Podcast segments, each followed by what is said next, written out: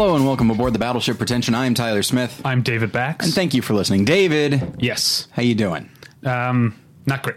Oh no, why is that? I'm not entirely happy. Uh, We're not using our normal computer, which is my fault. we are not.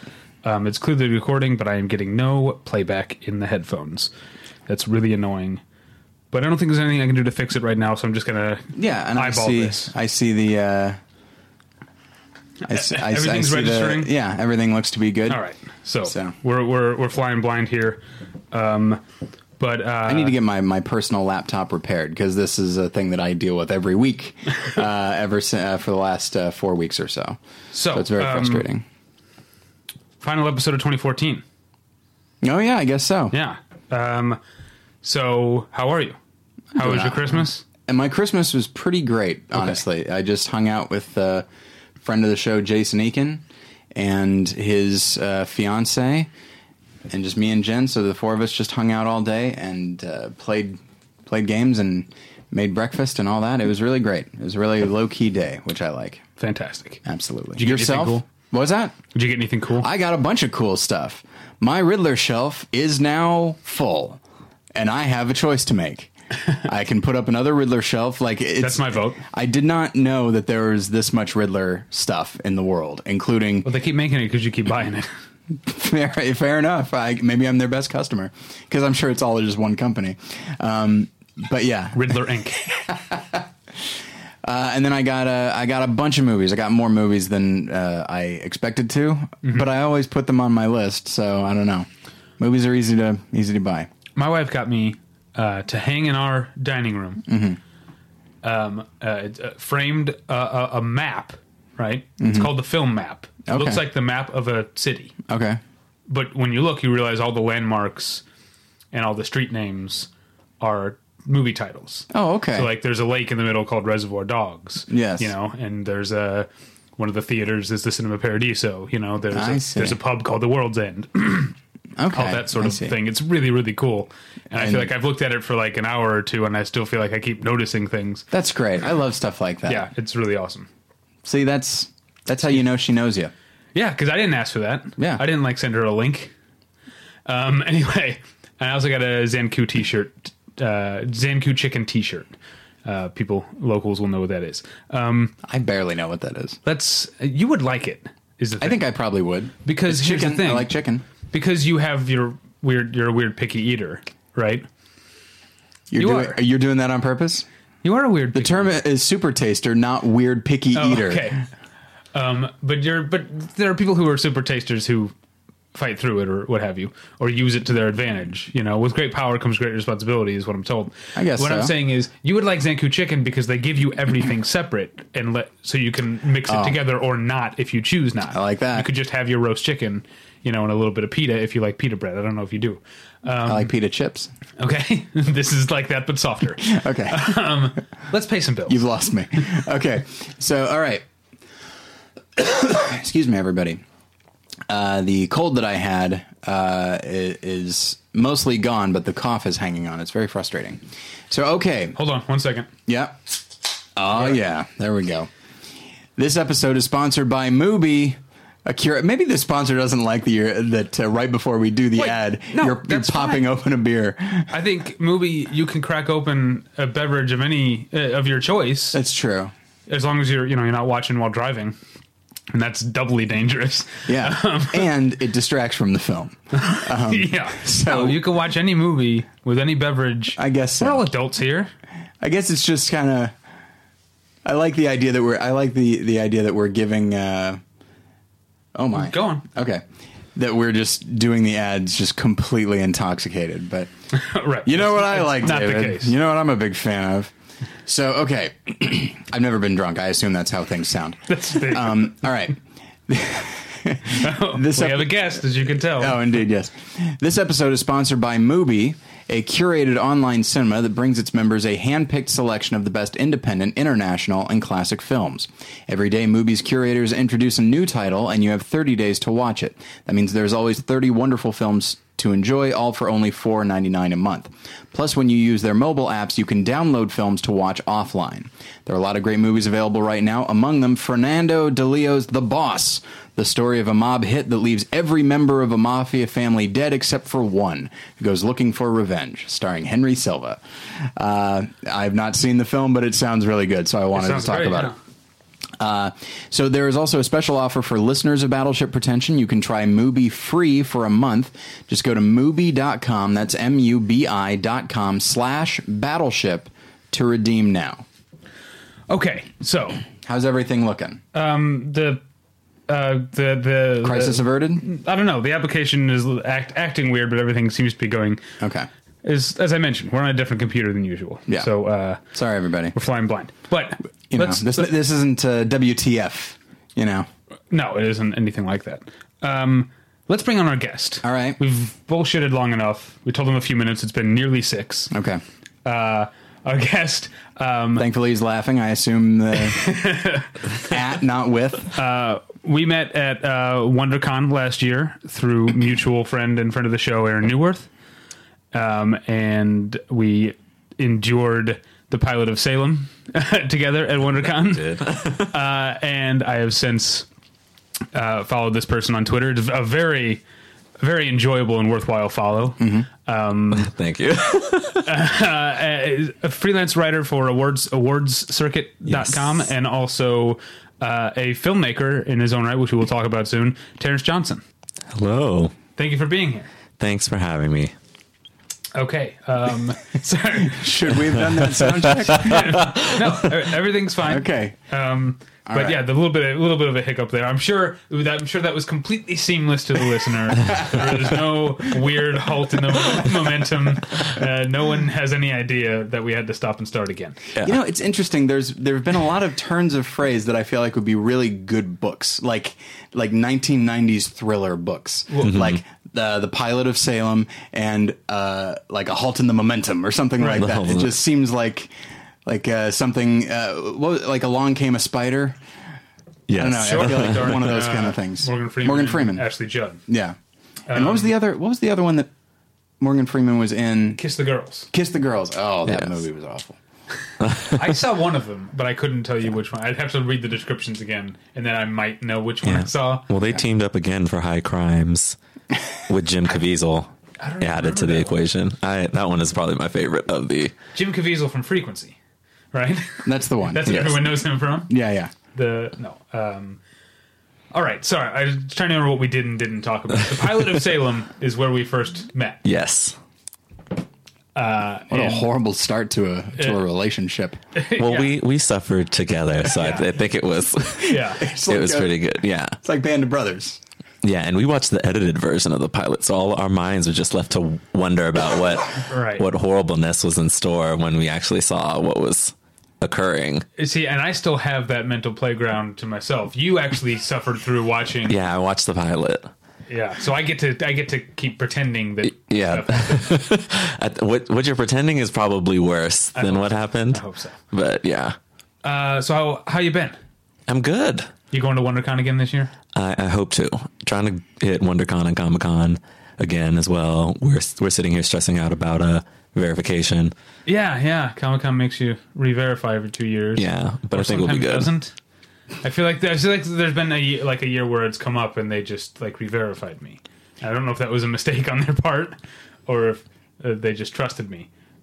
Yeah. For so, now for so well established an organization, they don't seem to be organized that well. Hey, hey, hey, hey, hey! Oh, We're sorry. Trying to be in the good graces here. Sorry, I've already been verified, so I'm I can say what I want. I will. uh I won't say that you're wrong. So, um, let's talk about. Uh, I, I want. I want to talk about. Uh, I, well, I mentioned your uh, your Twitter feed being very enjoyable, and a lot of that is because I like to follow you along while you're live tweeting shows that I don't watch. That's right. That, I, I only recently started following you on Twitter, and I I I had like a like a, a um, what do you call it? Like a a, a re, uh, just I'll just say a reaction because as I saw you live tweeting things, I was just like, if he's if he's tweeting, he's not watching. It's, what's, what? And then and then and I didn't even know. And then I try to follow the the feed back a little Uh-huh. bit and try to figure out What show is this? what it is, and sometimes it's too far back, and I don't Mm-hmm. know what it is. So, I'm, and, but then based, and it's like, well, based on these tweets, I feel like maybe that maybe he's doing this to maintain his own sanity. Yeah, I think the last thing I live, well, live tweeted late was Peter Pan live, uh, which I enjoyed more than I thought I would. Um, but yeah, I guess that's what I'm kind of becoming known for. I don't know. It's fun. It's fun being on Twitter while TV shows are airing and you can see what people are saying about them. But now the you Tyler and I are sitting here. Mm-hmm. The listeners, you're you're a very soft spoken person, Yes. right? But in your in your Twitter feed, yeah, this computer isn't going to work. Okay, sorry. This is going to keep happening, just flying blind. In your Twitter feed, you are often shouting. Yes. or laughing out loud, Mm-hmm. or, or doing things that, in my brief time knowing you, I don't associate with your Yeah. public persona. Well, if you were watching with a TV show or a movie, like with me in the room, Okay, I, I would probably be shouting equally as loud. But yes, do not. it's yeah. I, Twitter is where like all of my emotions go when Now- I'm dealing with these things. do you watch ABC's Nashville? I do not. I feel like that's the show you gotta watch to live tweet. It's Okay. become like it started off as this like it was critically acclaimed the first when it when it started. Yeah. Uh, it, w- uh, you know it was Callie Khouri who had written Thelma and Louise like coming to television and telling this sort of tapestry about uh, the interlocking stories about women in the country music business. It was really interesting. And then it went through a really dull period where it ran out of stories and was still trying to be serious. Um, and then at one point, a woman, a character had a miscarriage, Okay. didn't tell her her fiance because she wanted him to still marry her. Oh geez. And then once they got married, she went to a butcher and bought pig's blood and faked the miscarriage after they were married. And then I think the show Oh God. Took, the show took that as its inspiration going forward. Like this is the kind of show we are now. Oh, wow. And now it's Okay. such a blast. that yeah that that sounds like that sounds like a, a show that is on ABC. Yeah. Well, that's basically that's basically a, a soap opera, right? yeah. Uh, yeah. Yeah. Okay. All right. And you're and David, you're okay to continue watching it. I I enjoy it. The, there was there was a point like I used to talk with my old old co-host Sean when I did previously on about those shows that like when you turn on your DVR and you see you have one, there's a part of you that's like. I guess I like I've Yeah. committed. I have to watch Yeah. this, but I'm not. And then there are shows that you see on your DVR, and you're like, "All right, like Yeah. I have a new episode." And you know, for a while in season two, Nashville was that former thing. It was like, ah, I guess I'm still watching this for now. But now I'm excited to watch new episodes of Nashville for what it's worth. Okay. What is it worth? Yeah. uh, I guess that's the question. Well, I, think, I think it's worth a live tweet if I uh, if I could enough. get into doing that. I, Yeah. Maybe I should. yeah. I mean, some sometimes you know you can't say all you want to the characters because you're not the writer of the show, so you just tweet it. Yeah. I, I, I do just say it out loud. Yeah, I, I definitely do that as well. Yeah. Most of the time when I'm watching Nashville, I'm just going, "Oh, Juliet." That's uh, Is that Hayden Hayden Panettiere? Panettiere's. Okay. Just oh, oh, Juliet. what are we gonna do with you? Yeah, this because she's supposed to be like Taylor Swift famous on the Mm-hmm. show. Um, and she at one point, uh, her ex boyfriend and the father of her, she's pregnant, the father of her child, her ex boyfriend was uh, having a meeting to. He's a producer to produce another woman's country album, right? And they were meeting at like a music festival, and uh, uh, Juliet to spy on her ex-boyfriend to make sure he's not not something romantic going on with this woman wrapped herself up like a bag lady and got on a rascal and like drove around this like music festival like hiding behind tents and like peeking at can you imagine if taylor swift did that I cannot. I Yeah. cannot imagine that. okay i, Man, I, oh, I feel man. like i've sold this show enough now everyone is going to want to watch You have made your sale, Nashville. admittedly. Yes. So uh, that's your Twitter feed. Uh, tell us about your writing for you know your Twitter bio describes you as a freelance writer. Most of your writing is done for awardcircuit.com. Uh, yeah, I contribute at awardcircuit.com doing, I took like a break uh, to shoot a movie, which I guess we'll talk about a little later. Um, but I do a lot of TV stuff, Oscars. Um, I have my own site, linawachua.com, where What's I, it called? lenoirautour.com. So like my Twitter handle, but with a dot com. Um, and where I talk about any and everything that comes to mind. I'm sort of, I've settled into a TV groove there now, um, which is nice. What is the best TV show of 2014? Oh man, I just, uh, The Good Wife Really? is still number one for me. I'm behind. I'm I've watched three seasons so far. I'm Um, oh, you haven't even, years behind. you haven't even gotten to the, well, I love what I've seen. yeah, it's the really, really good stuff is coming later. Um, and I really, I just finished Outlander, Oh yeah, which I, that. loved. Yeah, Yeah. No, you know, There was a certain there was a certain fan base for Outlander who was really into the pilot, Mm-hmm. and then felt like I thought we were promised sex, and there's long stretches of that show. Yeah. that's that by there. There are people who have complained that Outlander is dull, and I disagree. Oh, I totally disagree. Oh, I think that it's. I mean, you, what did they want? They got sex. The seventh episode was the Yeah. wedding episode was nothing but sex. and I think that's that's the way the show Ronald D. Moore like Yeah. it off. He set up, okay, this is a romance story. We'll have like some hot sex in the first episode, and then well, nothing but sexual tension. For yeah, because it's it's like and then literally like a thirty-five. it's like a, it's like a romance, sci-fi, Yeah. fantasy, historical, epic TV show. and, and feminist. Yes, all of all of so those things thrown into one. Um, and yeah, I loved it. Uh, there, were like the the sort of the I guess their mid season finale wasn't my favorite. Because, I didn't like the cliffhanger. yeah, I thought it was a weird weird place to end. But if you're interested in like just character s- stories, like when they go around to try and rally the clans to get money, is like a really interesting look at politics um, yeah, yeah. stuff that you'd see on House of Cards on a different scale, but back in like the 1800s. So it's pretty cool. Let me ask you this: What is the, in your opinion, the worst show of 2014? Sounds like you watch a lot of TV. That's a good one. The worst. I don't like to dwell on neg- negativity. No, well, I well, I'm do, trying. but- I, I'll I'll disqualify the leftovers because I didn't finish that one. okay. But probably True Blood, which hurts my heart to say because I'm I'm True Blood fan since day one. Um, I have like the T-shirt and like the first four seasons on DVD. But yeah, True Blood went out with a whimper. If you want to talk about going out with a whimper, that was a bad, bad, bad season of TV. And it's and it's the last season. It was the final season. Yeah, not good. That's unfortunate. It happens a lot, doesn't it? Yeah. Well, they just It was they ending on the worst season. they ran into um issue about season five where they started really going away from the source material because they wanted to carve out their own path. But it's like you have the material there. You can differ a bit because they changed up like quite a few things. They didn't use as many characters as are in the actual the novels by Charlaine Harris. But once they started going far away from it, they could never get back to what Yeah. made the series good. So True Blood, unfortunately. But I but I do feel like you disqualify the leftovers because you didn't finish it. But I think the fact that you didn't finish it Yeah. probably speaks volumes. I I got through the first two episodes and I just could not continue. Uh, that Lin- me and Damon Lindelof are not the closest of friends, uh, so I and I don't know what's happened because he was decent and now he's doing Tomorrowland and I'm scared. Uh, but yeah, Your I, hopes aren't up for tomorrow. yeah, no, I wasn't. I wasn't really a fan of the leftovers. Sort of staying in that grim, grim, grim setting, and I wonder how long that show is going to be able to continue.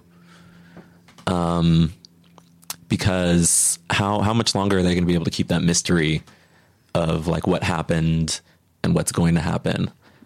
Uh, I'd be. I'm interested to see how long he can keep it going, but I don't think I'll be watching. no. I'm trying to think what I think the worst show is because I think I I tend to if I'm not enjoying a show, Uh-huh. Nashville notwithstanding, yeah. I tend to just bail.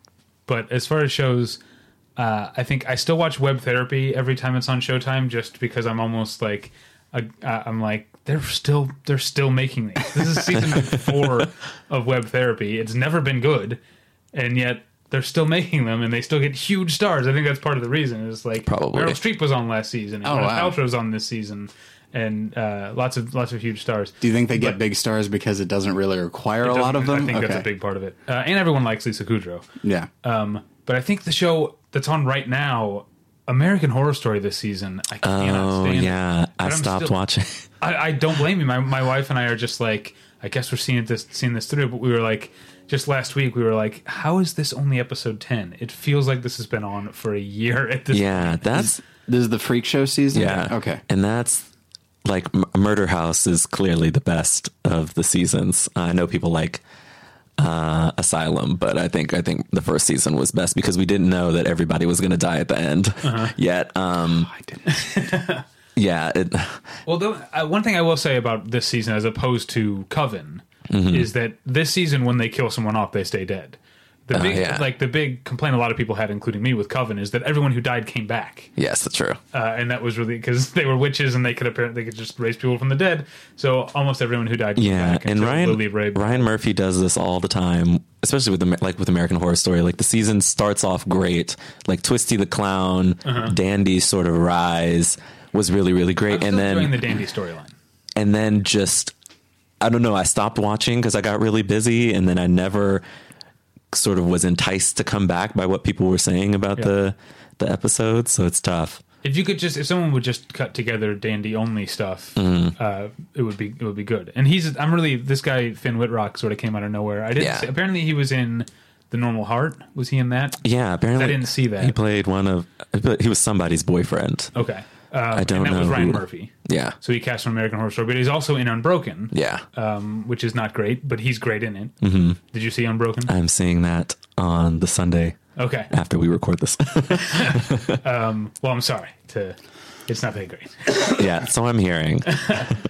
Uh, but yeah, he's he's he's awesome. Um, I forgot what I was going to say. Uh, let's let's talk about. Oh, you know what I was going to say. Speaking of uh, final seasons not being that good on HBO, you were just talking about The Wire. I was. Uh, I don't know if you agree with me that the final season is kind of a.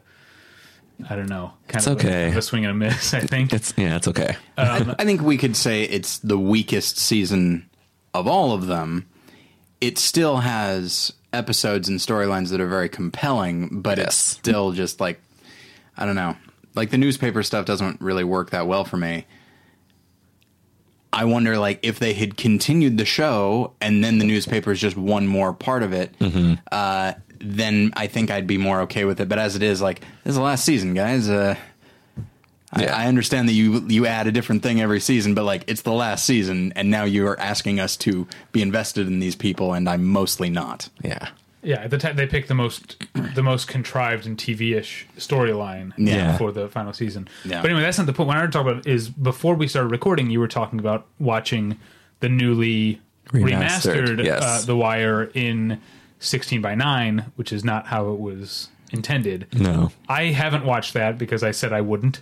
yeah, stay strong. But what are your what are your thoughts on what you saw? Um, well, it's it's interesting to watch anything that's shot in one format and seeing it again in another.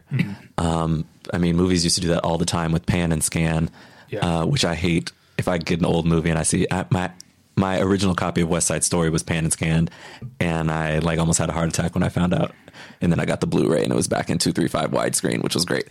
but it had. Did you get the Blu-ray that had the uh, the issue with the um, what do you, the overture? Uh, No, it was all good. Okay. Yeah, they, they- they were they recalled some. Or Yeah, no, I got it after that. Okay. Um, but The Wire is, I mean, it looks, it still looks great. Like the storylines are compelling, the characters are still there. It's just a really different thing seeing it in widescreen. And you can, I mean, David Simon wrote like a really, really long piece about the the transfer, and he mentioned like there's a scene in the first episode uh, that's set against like this burger shop, and it's like yeah. the way they originally shot it was that you would only see so many of the words to like really like hem in sort of where they are in the space, but now you see the whole space. Um, and so it's just it's different, but I mean the the characters are still, the actors are still great. Um, Yeah. It's still an interesting watch. I have to get through some more of it. I only got through like the first two episodes, but yeah, it was it was strange because you're like, oh, this used to be a square and now it's a, re- a rectangle. And they're doing it with my personal favorite show of all time, Buffy the Vampire Slayer, as well. And that's uh, just It's- very. G- uh, okay, like Terence, like your your hatred and the general hatred of film people for pan and scan, like that's a, ju- a justifiable hatred. Yeah. That's what this is, just in a different way. It's, yeah, it's like It's- the opposite. yeah, it's Yeah. just going the, the the other way. audiences back before 16 by 9 TVs became the norm, Right. like consumers were getting used to letterboxing and they're still getting like still if a movie's in 235 Mm-hmm. um, and you get the DVD or Blu-ray you're still getting letterboxes now Mm-hmm. if you're watching it VOD oftentimes 235 movies are cropped to 16 by 9 Hmm. on VOD or on Netflix or yeah, I, like that I just watched Cloud Atlas yesterday, and I think Cloud Atlas was shot two three five, but I was watching it in sixteen nine, so which was it was great. I was just like this. I don't remember the frame being this big. Yeah, and it's for I can I can understand people who are upset. I don't understand why they couldn't just remaster and show it in four three. Yeah, yeah I- particularly with with Buffy. I don't know what extra stuff that is going to be on the side. Well, if you've watched it on Netflix, it's Yeah. mostly C stands and lighting stuff that they're going to have to go paint out, which is what they had to do with The Wire too. Hmm. But the the crappy versions that were thrown up on Netflix of Buffy were um, what you would call like full aperture, I guess. Like Hmm. they were sixteen by nine, but they like were just showing everything the camera had had caught, and they weren't cropped to the way it was supposed to be. So there were like you could see like grips standing to the side sometimes. I mean, I'm I'm, I'm happy that they're remastering Buffy because some of those older episodes do look really rough. Yeah, yeah. when you watch them, but. Yeah, I, I, I would always much rather prefer seeing it in the the way it was originally. And this is what I'm saying. Like, I think people would get used to. People aren't as stupid as like studios and networks want to treat Mm-hmm. them. If if people would say, "Oh, there's black bars on either side of my screen," because even though my screen is a certain shape, this Yeah. show is from a time when screens weren't that shape. People people And- would understand that. Regular people would get that. yeah, and and they're smarter, and I think they're probably more forgiving. Like even if they don't make that initial connection. I think the show is still so engrossing that they Yeah. would still be into it. And also, okay, maybe I'm going to get a, I might get a little bit elitist here. What show do they think they're dealing with here? Like with the uh, with the Wire specifically. Like, it's a show that I would venture to say smart people like, Yeah, I would agree. Um, and just and and people that are willing to go where the where the show is going, and just I don't know. It just as I get older.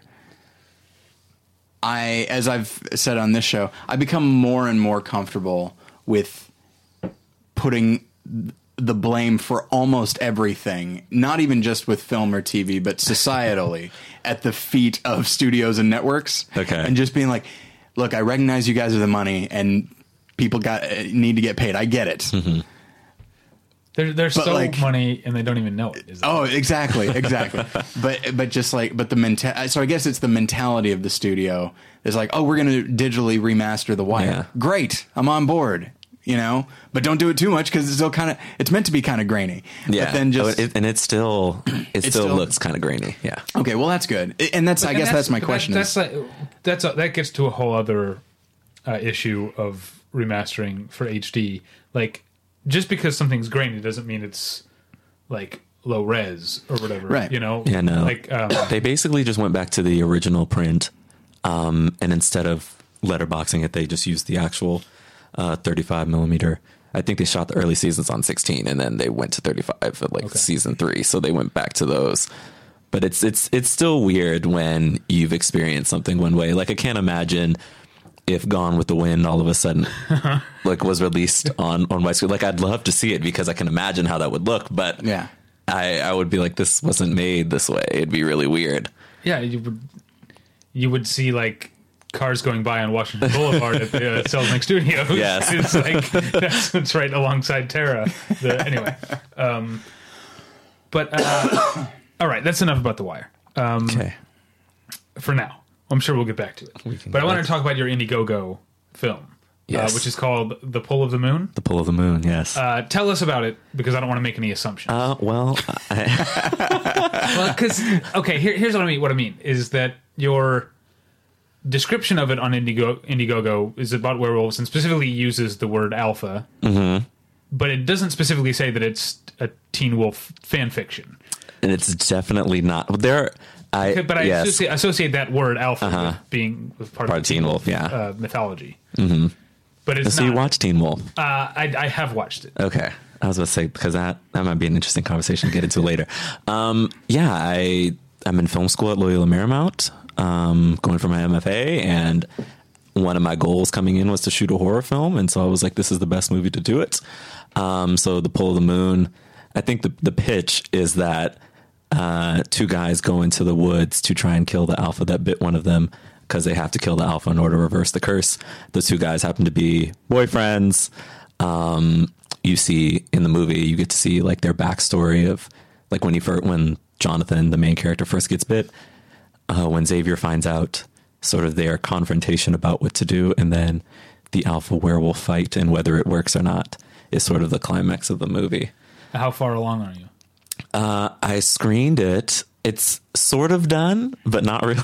like it's it was done enough to to screen for our classmates. Um, but I got to go back and work on the sound and the color. We sort of ran out of time with those elements, but it, it's it it's really cool. We shot it in two three five, so sort of speaking to that, I I couldn't imagine somebody trying to go back and saying like, oh, we want to show this in like full HD, and it's like they would look terrible because it wasn't.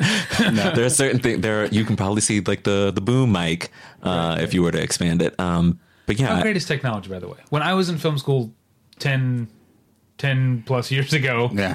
Uh, for a student film to be made on in in two three five is uh, it w- wouldn't have been Unheard of. yeah it wouldn't have been possible. Yeah, I mean, it, it, we shot on the Canon C300.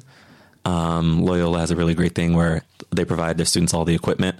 So we had all the, well, not really lights because we were shooting out in the woods, um, which I can talk about a little later. Uh, it's Canon C300, and we just were like, framed it up in 235, put tape on the screen so that you would see it that way because it natively shoots 69, and then when you go in it into like an editing software, you can crop it. Uh, but yeah, it was really good. So I did an Indiegogo for it, uh, which, if any of you who are listening to this are thinking about trying to get money for a film, that's probably the best way to go rather than Kickstarter because Indiegogo has flexible funding. Um, and yeah, it was that was stressful raising money. Yeah, I, I now understand just a little bit of what like indie filmmakers go through when they are trying to get funding for a movie. Cause like you're you're asking everybody that you know, and people are like, "Yeah, I'll, I'll, I'll send you some money," and then There have been people that suggest that we do like a Kickstarter or an Indiegogo for this show, like to to fund ourselves Yeah. for a year rather than we used to do donation drives before we had sponsors, and so um, so people are like you should do that, and you come to realize.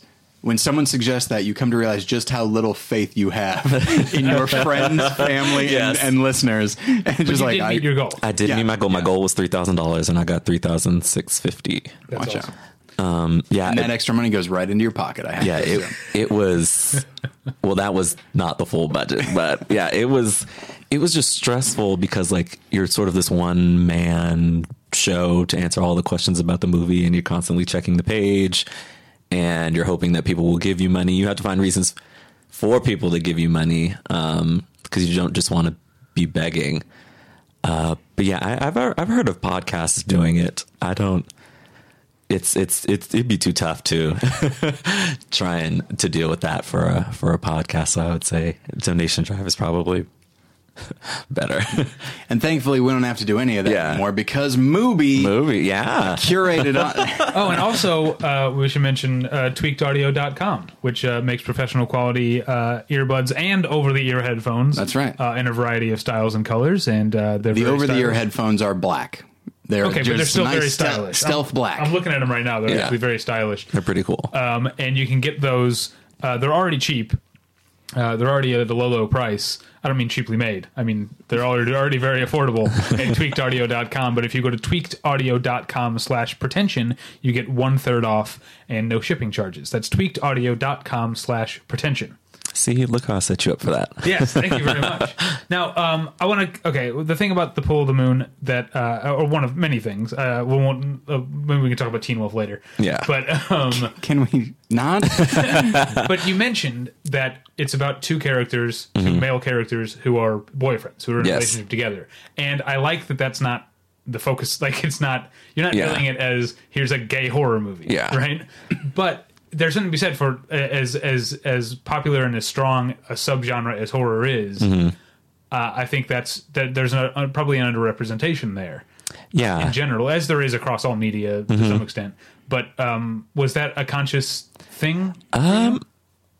Not really. it's it's like it, it it ended up the more I the further I got along in the writing process and people sort of mentioned it to me I thought about it but I mean originally the original pitch for the movie like in my writing class was just going to be a guy goes out to the woods to kill himself because he's he's going to commit suicide because he's killed somebody one night when he turned into a werewolf and I was like Ugh, that's boring it'd be nothing but like a chase and then somebody killing themselves. And so I was like, what can make this interesting? And I was like, well, if you throw the romantic angle Yeah. and I was like, what if some there's somebody else sort of in this equation and how are they relating to it? And that's just how it it spawned. And yeah, they just became boyfriends and I wrote it and people started they were like, oh, like this could be really interesting. And at the screening, somebody mentioned that it was it's definitely a genre like horror is a, an interesting genre to tell stories um, because you can use horror elements to sort of represent societal things. So many many people will tell you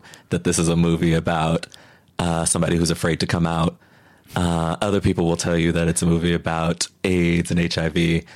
I will probably tell you that I didn't think of any of, any of those things while I was writing it, but I'm glad that it sort of stands for that because that's what I wanted to do when I made the movie. I didn't just want to make something uh, that was just like werewolves running around. I wanted to have a little weight.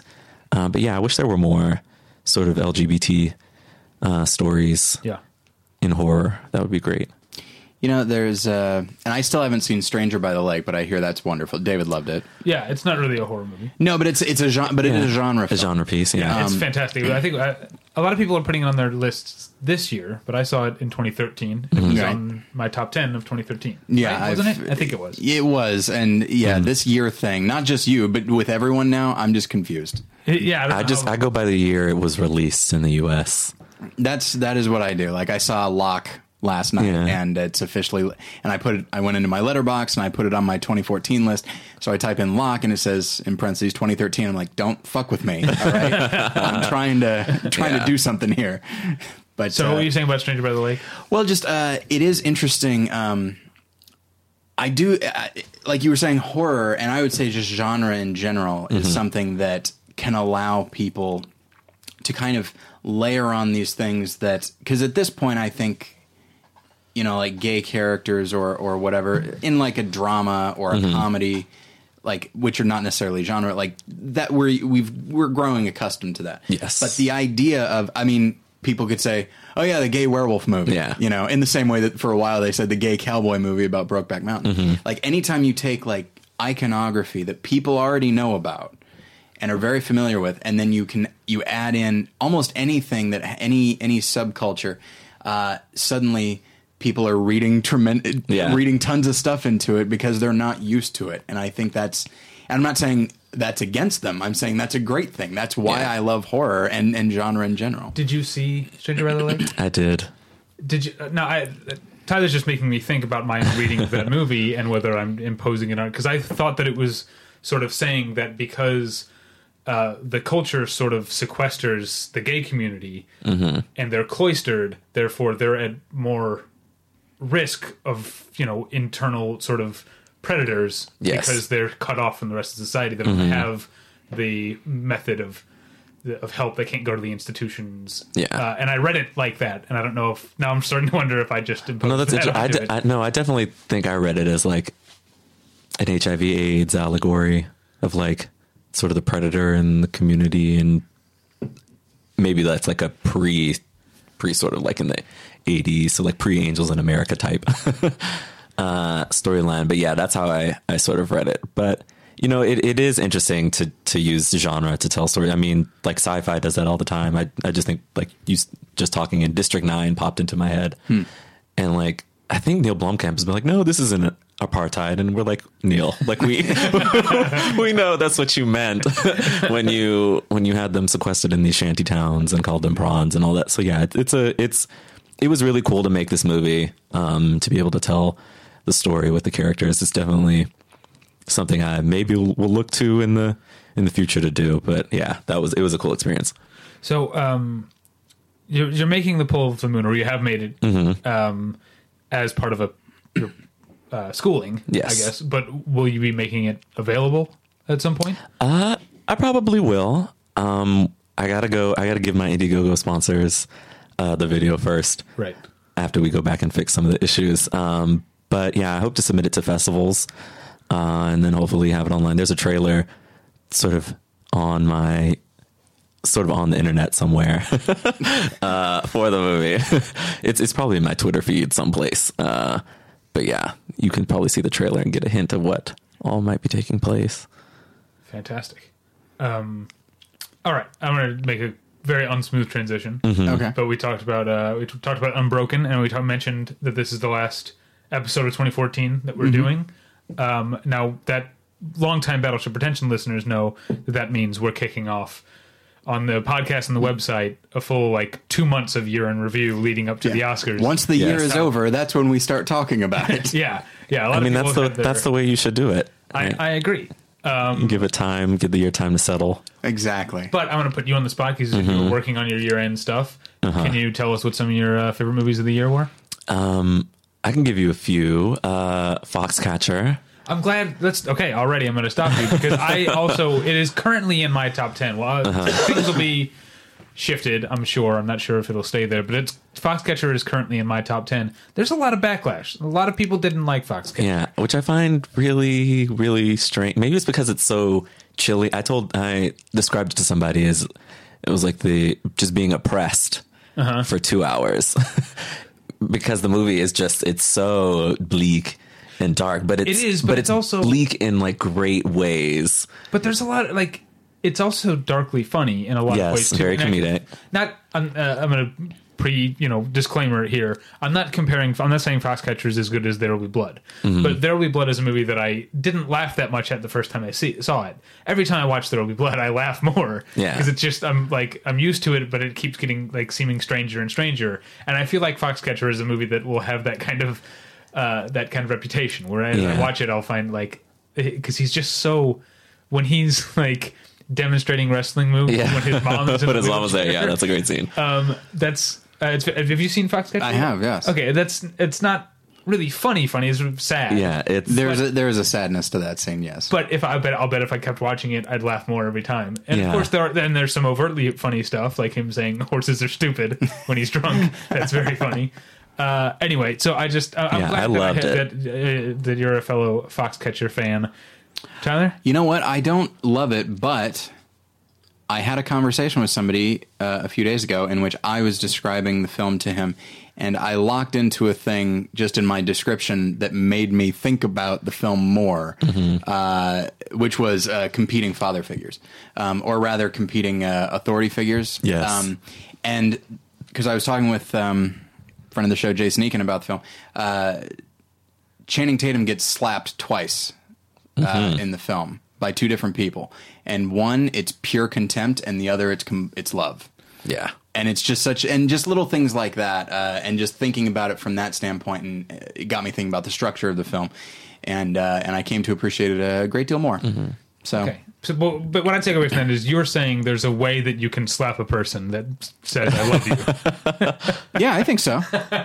Okay. Yeah. Yeah. All right. You know what? That I will see up- if I can uh, make it work with you on this episode. Okay. Okay.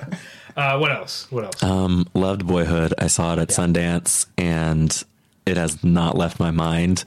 Um, I loved Captain America: Winter Soldier. That's the movie I've watched the most uh, this year. Like I, I can always go back and enjoy that. Um, Under the Skin. I didn't see mm-hmm. it yet. Yeah, I do Oh, like that. Under the Skin on a big screen is pretty awesome. Like it, it, Okay. or just on a Blu-ray. You just need the highest quality Okay. available. I do feel like because I watched it on Blu-ray and Mm-hmm. of course, and it's gorgeous. And one of the first thoughts that I had was, I wish I had seen this in the theater because Yeah. there are, I mean, there are scenes in the film where you're looking at just blackness and just somebody in the midst of blackness. Mm-hmm. Yeah. and to be in a in a theater that is just completely black as well. And because at that point you have to feel like, well, I feel like I'm kind of floating now Yeah, too. I don't know. it's- It's I bet it's Was great. it shot on film or uh, digital? I don't actually I'm know. not sure. I'm not gonna look it up. Yeah. Don't try and look it up on that computer; it'll blow up. And don't try to look things. This is complete tangent, but the IMDb app, obviously, I use it a lot because you need to. Mm-hmm. But the, the the phone app, the mobile app for IMDb, does not have the full functionality. it does not. Uh, No. it- sometimes there are very specific things like that. I don't think I could look up. I don't know if the technical specs are on there. I'd have to go to the desktop version Mm-hmm. to look that up. yeah. I find that annoying. that is off-putting. The app needs to just be a different, like just a a, a smaller version of the of the website. Yeah, and like uh, like a TV actor on the website on the desktop version, it'll say like this person was on this show for so many episodes, and you can expand it to see the list of every episode they were Yes. in. On the app, it just says how many episodes, but if you try to click on it, it just takes you to the site for that show. It doesn't tell you Oh, that give you that breakdown. Anyway, it, it, it irks me. That's completely beside the point. Now, what was it about uh, Under the Skin specifically that made you actually? Uh, yeah, we'll go with that, and then I'll follow up on Captain America. Under the Skin, you would, you loved it. I loved it. It and it was just so. I remember because I'm not really the weirder a movie is, probably the the less I will like it. Um, but it was just an interesting journey, and I didn't know where it was going. And I think what really made me like it was that first scene where you're in the in the room filled with darkness. And you see what happens, and you're like, "What the hell?" Yeah. like what is going on? And Glazer just sort of keeps that up, and it's the score is really great. That Yeah. that's one the best way for to keep me in a film is if the music. Yeah, Um, big film music fan, which we were talking about. I've watched Cloud Atlas with my mother, and I can still like pinpoint the specific parts of the score that I loved. She didn't like the movie, but That's too bad. but yeah, but I did. fan. Um, so yeah, Did you I, see? Speaking of Cloud Atlas, did you see the Gambler? I did.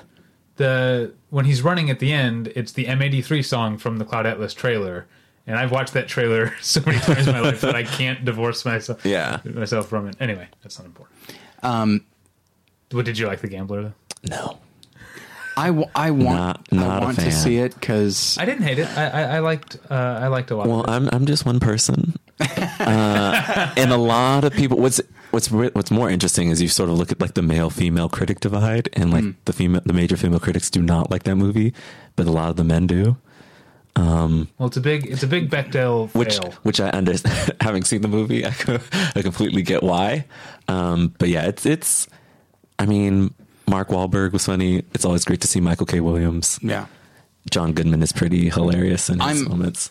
Oddly enough, the thing that I'm exci- I'm excited to see John Goodman doing William Monahan mm-hmm. dialogue. Yeah, he handles Are it you pretty a well. William Monahan fan? No, Okay, good. but he, but there's a certain type. But he does have a, cer- a certain type of flair that I would that I'm not opposed to watching certain actors do something with. And I think John Goodman is a is a nuanced enough actor that he can overplay things while underplaying them at the same time. Um, and also I'll agree with yeah. for like the reasons that I don't like William Monahan, I could see them that being why a lot of female critics don't care for him. He just he doesn't seem that interested, and that's you know I'm I'm kind of okay with that. That like if that's if That's you're his- interested that's in that, milieu. yeah, if that's Yeah. what you want to be, that's He's fine. like Nic Pizzolatto from Right. True Detective. Uh, yeah, we, we got into a big discussion on this show about that. Oh, we sure did. I'm sure that was fun. But you you were going to ask about Captain America. Winter I sure was. Oh, I have uh, nothing to say. I didn't see it. Okay. I hear. I hear. it Like I haven't seen a Marvel movie since the Avengers. I haven't seen a superhero movie since Man of Steel. I think I, I just got kind of burnt out on the whole Okay, thing. that's understandable. But everyone tells me Winter Soldier is up my alley and I should watch it. Well, because it doesn't feel like a superhero movie. At least I don't think so. Yeah. Well, it's I've I've said to people sort of Captain America the movies that Captain America are in are really really interesting because he's so just out of time mm-hmm. and like out of it he's so different from other things that are happening in the Marvel Cinematic Universe. So like the first movie we go back to World War II and so now we have a World War II superhero film. And this one, Winter Soldier is like a Cold War era Yeah.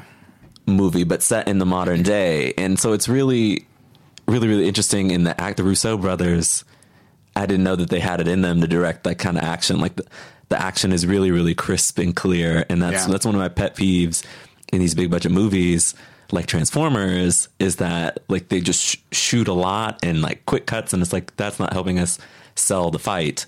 Um, but they, they do really get, like the, the battles between Chris Evans and Sebastian Stan Yeah.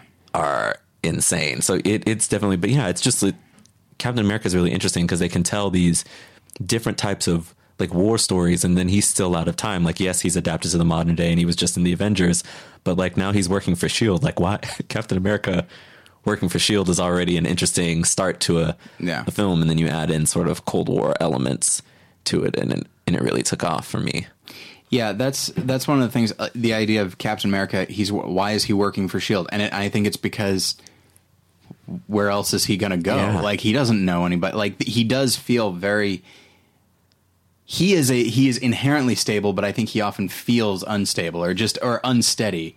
Yeah. Um, and uh, and I will say that, like you said, the action in, in a time when action seems to get, be getting more and more epic. One of my Mm-hmm. favorite action sequences happens in an elevator. Oh yeah, that's Isn't that scene great? Yeah, I saw that one at Comic Con. Oh, you did? a couple years ago. Okay. it And there's such a nice, le- just a quiet lead up to it. Yeah. as More people get on the, way, elevator. The way they built it up is Yeah. great. Yeah, and I I definitely thought that that it was sort of the, the best scripted. Like there there is one particular issue that I have with the movie, but I won't spoil it for you. Um, that it gets a little too talky at one particular moment, Yeah. but like other than that, And that's where the Cold War thriller thing comes Yeah. Because you got to have somebody who's, yeah, You know. you got to have a villain monologuing. It wouldn't be. but which monologue are you talking about? I'm talking about they they went to the the old army base. I love that though. Yeah, Like, a- if you're to do exposition, that's how you do it. Yeah, it's it's very exposition, expositional. Um, I still loved it. it. Yeah. Yeah, I just enjoy that, and that also shows what happens when you have like good actors and like that can balance well off of each other. Because Yeah. like the triumvirate of Chris Evans, Anthony Mackie, and Scarlett Johansson is such a great center Yeah. uh, for that film. Yeah, it's and it's interesting because I mean I enjoyed Guardians of the Galaxy like Mm-hmm. everybody else did. Although no, sorry, that's not true. I did not enjoy it as as much as everybody else did, but I still liked Mm-hmm. it. But yeah, everyone was talking about it because I guess the tone is more novel than most superhero movies Mm-hmm. and maybe a bit refreshing. But I do think Captain America. I think it's a better film, and I think I liked X Men more too. I rewatched Guardians uh, the other day. It still good, Mm-hmm. but not quite as good as the first time seeing it in like a movie theater. Yeah. Um, but Winter Soldier, I, I have to have watched that about ten times Oh wow. this year. Yeah, I mean, it's just because it's an easy. It's like I don't mean to downplay it by saying it's like an easy movie to watch, but it's a it's an easy movie to get back into, and you discover like new things and you enjoy it. That's my same way with the Avengers. I think Marvel has sort of cornered that market of like a movie that you can just throw on at any time with anybody and it'll go down well. And Now, some in those ten times you watched The Winter Soldier, Mm-hmm. how many times did you live tweet that experience? Um, I don't think I've I live tweeted any. I think I've live tweeted parts, Okay. or I've made a comment about parts. So like, uh, the "I'm with you to the end of the line" moment uh, is particularly particularly strong, or commenting about like the fight scenes. Uh, but yeah, no live tweets of. Maybe I should do that. I've seen it. I've seen it Yeah. enough that I know. Like making me to watch it. Ten times. I'll follow along with you. something like it's probably less, but Now I know that some people would say because the way you just described Marvel is is a way that I probably would as well, and I think I know I think some people would say that that level of accessibility you can watch it anytime with anybody. Mm-hmm. Yeah. That some people would view that as a flaw in in in the way that Marvel uh, Mm-hmm. kind of sands off the edges so that you feel like lowest common denominator. Yeah, yeah. Yeah. LCD for Well, short. oh that's interesting. Yeah, I don't think I, ever realized that. I I don't see it as a flaw. I mean, if if a movie is good, it should be for any and everybody, and you should be able to watch it whenever. Like if if you really like a movie, you should be able to just put it on. Like, but there are some movies like Shame, for example. Shame is a great movie, but I, I, I will never sit through that again. Um, I couldn't like one time was enough with that. But with Marvel, I think people make too little out of actual audience enjoyment of a film. Mm-hmm. Like I'm not even talking about box office, just audiences going into a movie and liking it because isn't that what they're being made for? Like for you to go to want to go see the movie and enjoy it. Even I mean Marvel movies make me think I can go back into Avengers, which I've seen 50 million times, and pinpoint specific things, especially as a filmmaker, I'm like, okay, this is how they did that shot, or I wonder how they did this, and this is how they introduced the characters. And especially with like Winter Soldier, you're like, okay, how are we going to sell some dude with a metallic arm and this relationship and bringing back all of these things that are they're like 50 years removed from when all of that was going down. And so, yeah, I mean, I, I don't, I definitely think like you should be able to go, go in and to enjoy a movie. Uh, like people went into The Dark Knight and was Christopher Nolan's sort of franchise not audience uh, enjoyment? People went into those and they liked them. Yeah. Well, it's uh, okay. A- But you're, I- you're talking about you want like I think that movies can op- operate on different levels. right. Um, some are more cerebral, like some are you you think about like the plot and the story structure a lot and the themes. Some you enjoy because the acting is so great. That's or the visuals are good. That's probably why Winter Soldier is up. Uh, Chris Evans is my favorite Avenger, um, Avenger actor, um, and so anytime he's in a movie, I I enjoy it.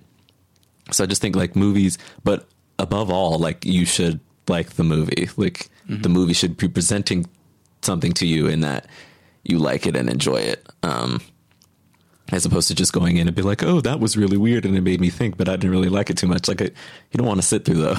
Well, that's I don't like sitting through those. That's one of the reasons why, for myself, I, I can acknowledge the 2001: A Space Odyssey as, a, as an amazing film, Mm-hmm. and it, and I can appreciate and I can appreciate the achievement. But I don't enjoy it that much. I don't feel remarkably Yeah. emotionally engaged by it, and not every film is meant. I don't think every film is meant to engage emotionally, Mm-hmm. uh, but that is how I am most often engaged. And so it's not necessarily. I don't think it's necessarily a fault of the film. Yeah. Um, but yeah, th- then there's a lot of people that say that like that you can't.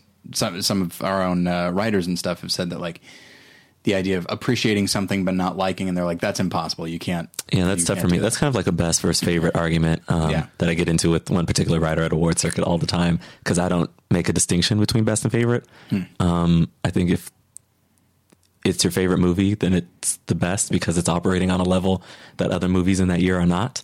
Um, to you personally, and and Marvel definitely. I mean, the Avengers is one of those movies that I'm sure I don't know how many people would, it was in my top 10 uh, in 2012 but I don't know how many people would offer that up to you as the best but I'm like if you're constantly rewatching a movie or you're constantly thinking about it in some way then uh, then that's a win and I think that the, I think I'm coming around to that Yeah. thing. I think uh, years ago I would have said something different. I probably have said something different on this podcast before, but I'm always we're Yeah. always changing and growing. You're right? talking about best and different.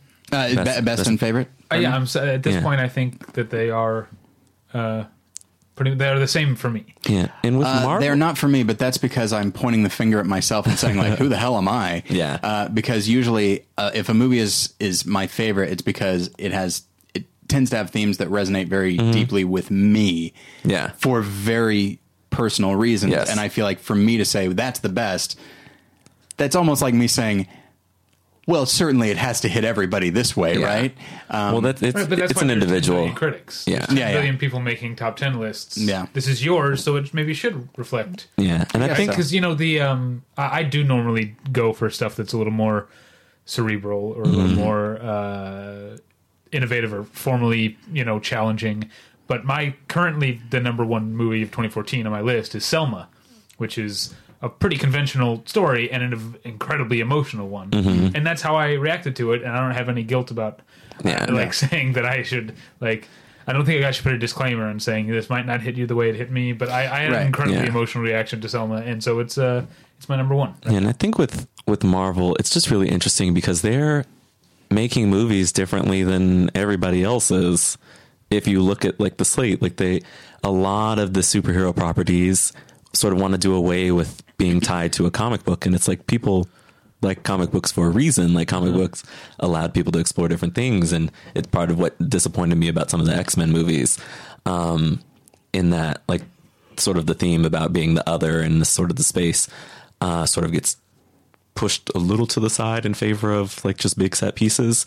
Um, and yeah, I just think Marvel they're just making movies differently than than other people. And now you're seeing like all these big studios trying to copy the cinematic universe formula. They're trying to do it their own way, and it remains to be seen whether they will succeed or not. But yeah, I, I mean, I don't know. I really like Marvel films. Mm-hmm. There are some that are not good. uh, Thor two is not my favorite. Um, Who directed that one? I Alan don't. Taylor.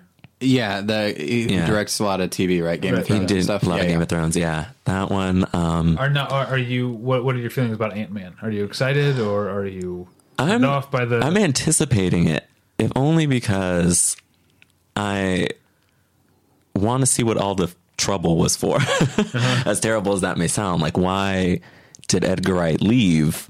Um, and sort of what is the movie going to look like now that he's not there? And they're shooting in Atlanta, which is where I went to undergrad. Uh, my undergrad is in Atlanta, so I'm excited to see to see that. But just yeah, like how how are you going to sell me a dude turning into an ant? Like those, are those are the The things that dude go is into those. Paul Rudd. Yes, Also, Paul How are you going to sell me Paul Rudd turning and into maybe the Michael man? Douglas and Corey Stoll turning into a yellow jacket. I don't know whether he's literally turning into a yellow jacket. That would be great.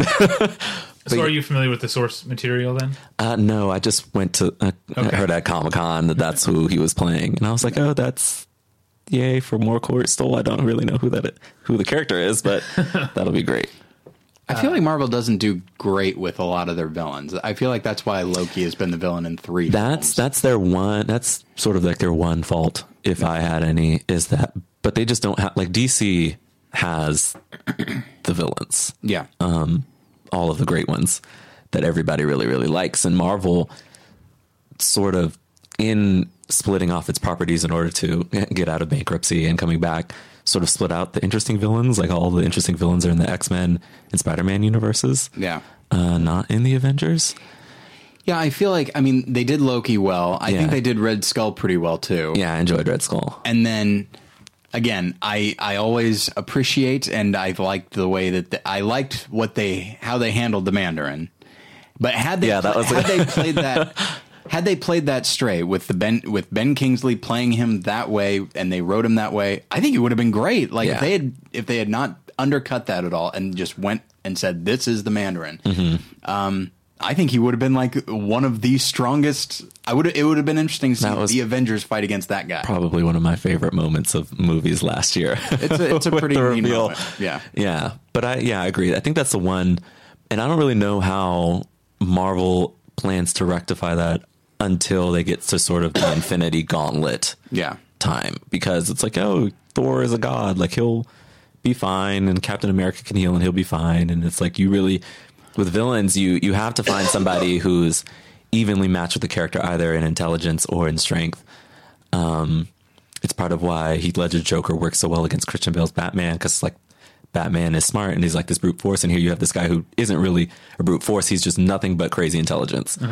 And even though I have di- it, differing feelings on the Dark Knight than most people, like that central relationship is I, well, I Is I- great. I, disagree a little bit with you characterizing that Bruce Wayne as being Uh-huh. smart because I not that he's dumb, but he's. Uh, I, I'm far from the only person to have ever made this complaint. But the the the Batman of the Christopher Nolan movies is doesn't really do any detective work. Very true. Mm-hmm. That part of it doesn't seem to be. Uh, someone one of the there was a panel at Comic Con last year. Um, about uh, that was people who had written Batman comics through the through the ages um, in the 80s and 90s. I think was the ones the, they did multiple panels. It's not important, um, but one of them one of them said I think this is really apt that Christian Bale's Batman is essentially just James Bond. He's like got a lot of money and a lot of gadgets, but he's not a detective the way Batman is supposed to be. I could yeah, I could see that. I'm I'm just talking about like on sheer intelligence because he did rig up that whole take Lucius Fox's sort of cell phone technology and blow it up to a massive scale and um but yeah, that DC has all of the good, all of the good villains. Um they can make Suicide Squad I think will be way better than Sinister 6 by Are they, are they still doing Sinister Six? Like I know Sony's uh, kind of cooling on the whole Spider-Man thing. I wish they would Sony would just let the rights revert back to Marvel. I know they won't ever do that. We'll get a reboot every 10 years That's before what that happens. Sony continues to exist. Yeah, very true. yeah. Maybe they'll sell Spider-Man and be like, "We'll take whatever. Yeah. we'll sell him for a song at this point." All right. Well, uh, on that note, um, we should probably wrap up. Okay. Oh wow. um, and that's without the initial Fair enough. recording as well. Yes, so, that's uh, fine. Um, thank you for being here. This is Oh a lot no, of fun. thanks for having me. Um, you can find you listeners can find us at battleshippretension.com. That's where this podcast is and all the other podcasts in the fleet and all of our uh, movie reviews this week. Well, our big you know, we had a big week of reviews leading up to Christmas because everything comes out on Christmas. Yeah. That But, it uh, does. I will be reviewing the Russian film Leviathan, which is the uh, Russia's entry for uh, the Academy Awards. I, I know that'll be up this week. I'm not sure what else. Um, you can email us at david at battleshippretension.com or Tyler at battleshippretension.com. You can follow me, David, on Twitter at the pretension. Follow Tyler at Tyler Pretension. Um, my podcast is called Hey Watch This. We're taking the week off. Uh, your other podcast is called More Than One Lesson. Uh, anything interesting going on this week? Mm, Not particularly. Uh, if you want to go back, uh, we did do an episode about uh, Exodus Gods and Kings. That's a couple weeks old now. Okay, yeah. If you want to go back to our Christmas episode of Hey Watch This, we talked about uh, the Great West Wing episode in Excelsis Deo, and I'm so glad Paul assigned me to watch a Laverne and Shirley Christmas episode called Christmas Eve and the Booby Hatch, which was fantastic. Really? I, I would watch. I want to make it a Christmas tradition out of watching that episode because it's so much fun. All right, um, Terence, where can people find you and your work on the internet? Uh, well, you can find me on Twitter, live tweeting and yelling various things at LeNoirAuteur. dot- Lenoir uh, Tour. L E N O I R A U T E U R. Um, and LeNoirAuteur.com is my blog, and also at Award Circuit, where I am on the podcast, uh, where we Power Hour, where we talk about all the award season race and movies and TV and random stuff. Um, and see my Oscar predictions over there. So I'm very excited about uh, uh, anything awards, and Mm-hmm. especially this year where only now has like a front runner started to emerge, but for for like months it was an absolute free for all You're saying for Best Picture? for best picture. What is the front runner? Boyhood? Boyhood. yeah. Um, but for a while, for a while, like a lot of people are saying, like, yeah, yeah, it'll get the critics awards, but that's it. Yeah. Um, It'll be interesting to see because there there are big movies in in the race. I mean, Selma and Imitation Game are sitting right there. yeah. If if the Boyhood wins the Globes, I would I would probably book that because that that seems like a place where a lot of the bigger movies tend to win. So if if Well- something small wins there, you know, Tyler and I, Tyler started this thing. A lot of his friends and Mm-hmm. I, uh, I. This is the first year I've done it. They do instead of fantasy sports, they do fantasy awards. Where Yes. before the awards start to get announced, they all we all pick our like things for each category. Mm-hmm. And I'm doing very well, or You're it doing- was up until recently. I think I've fallen to third. I was Yeah. in the lead in our group. But you mentioned the imitation game doing well. Morten Tyldum as director has gotten nothing. absolutely And it's nothing. because I I know that because I have him as my director pick. But that ad- that adapted points from that guy. that adapted screenplay is doing all right. yeah, So Uh, and Keira Knightley's. Uh, I have Keira Knightley for supporting actress in my. That's uh, getting in you some my points. and she- yeah, she's got me some Yeah. points. yeah, yeah. Uh, but yeah, the but definitely yeah. I have Boyhood. I have uh, Ethan Hawke for supporting actor, and I have editing for Boyhood, and those have gotten me plenty of points. Yeah. Uh, it's a lot of fun. I don't know why I waited until your third year to join in on this uh, this fantasy uh, awards race, but it's a lot of fun. The damnedest thing though is that every year it comes down to Scott and Dan, and I don't know why. Like Yeah, I guess Dan, good. I mean, you met Dan; he's an idiot. I mean, I, I absolutely hate him, and I know I say that because I know he's listening, and he's just the worst. Okay, well, this is a conversation for off mic. I disagree. I think Dan, you're the worst. Um, but yeah, Terence, next year before we do the draft, I'm going to start reading your predictions. Okay. gonna- Um, Maybe we could invite him into the draft, and you could beat us all. Oh yeah, Someone, someone's got to take down this guy, Dan. yeah. This Dan guy. yeah, I did. I went players. twenty one for twenty four uh, this past year with my Oscar prediction. So Oh, I feel like we need to have you back and talk only about awards stuff. I, I Let's do it. Let's do it. okay, right. I'm free. Thanks for being here. Awesome. This is a blast. Thank you at home for listening. We'll get you next time. Bye. Bye.